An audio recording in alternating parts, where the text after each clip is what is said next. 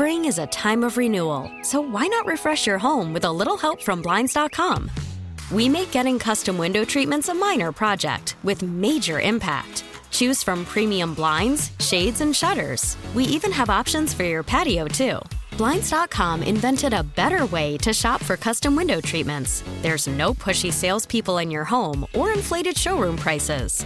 Our design experts can help you find the perfect window treatments on your schedule. We'll even send free samples directly to you. Plus, we can handle the measuring and installation for you. Unlimited window treatments installed for just one low cost. And with Blinds.com, you'll always get transparent pricing, no hidden fees. Our free shipping and 100% satisfaction guarantee can put the spring back into your step and into your home, too. Shop Blinds.com right now and save up to 45%. Up to 45% off for a limited time at Blinds.com. Blinds.com. Rules and restrictions may apply. The North Texas stories you need to know. This is the All Local from News Radio 1080 KRLD. Not everyone in Frisco is happy about the news of a new theme park coming to town. And as KRLD's Bailey Friday reports, people have not been shy about voicing their concerns. Blindsided. That is how some Frisco residents say they feel after hearing about the incoming Universal theme park, especially residents who live in neighborhoods that back up to the planned property. They spoke out at an emergency meeting last night, citing traffic congestion as a top concern. In response to that, officials assured them the projected road patterns have already been studied. It's counter cyclical to where the flows are to your community. Frisco leaders emphasized that at 97 acres, the planned park spanning east of the Dallas North Tollway and north of Panther Creek Parkway will only be a quarter of the size of Universal's Orlando property. Still, many say they are worried about the impact it'll have on the community, and they wish they had had some kind of say in the decision. Bailey Friday News, Radio 1080 KRLD. In Dallas, police are searching for killers after three men were found shot to death. KRLD's Austin York has the update. The first shooting was just before 2 Tuesday afternoon. Police were dispatched to North Jim Miller Road where they found 17 year old Kendrell Jones lying on the ground with a gunshot wound. He was taken to the hospital where he's later pronounced dead. The next was Tuesday night in northern Dallas. Officers responded to McCallum Boulevard and found a man with a gunshot wound lying in a parking lot.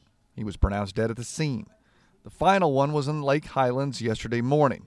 Police were dispatched to McCree Road near Interstate 635 where they found another man with a gunshot wound. He too was pronounced dead.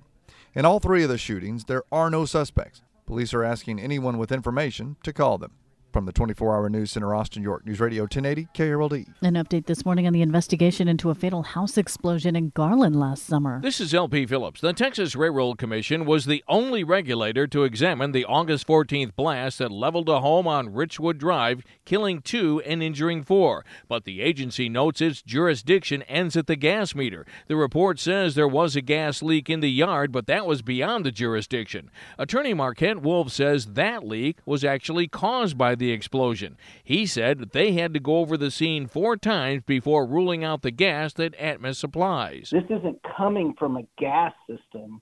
It's got to be coming from somewhere else, and that left one culprit, and that would be fugitive sewer gas was somehow entering that home and not being vented outside the home where it was supposed to go. In other words, he suspects someone who did extensive renovation at that house disconnected one of those pipes that looks like a tube coming out of the roof, and that caused the gas buildup. From the 24 hour news center, LP Phillips News, Radio 1080 KRLD. A big day in Fort Worth tomorrow, the return of the Fort Worth Stock Show and Rodeo. KRLD's Andrew Greenstein has more on a fan favorite. The 126th Fort Worth Stock Show and Rodeo begins bright and early tomorrow morning, and the long range forecast looks very good for the next three weeks.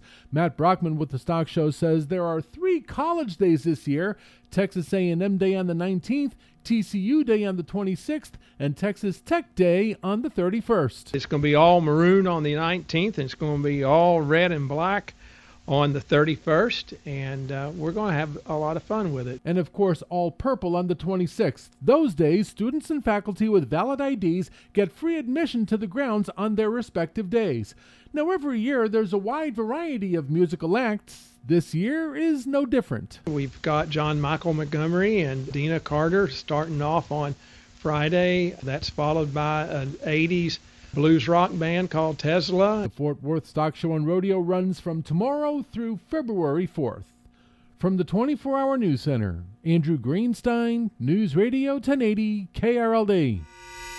The All Local is updated three times a day. For the latest news, traffic, and weather, listen to News Radio 1080 KRLD. Visit KRLD.com, download the Audacy app, or ask your smart speaker to play 1080 KRLD.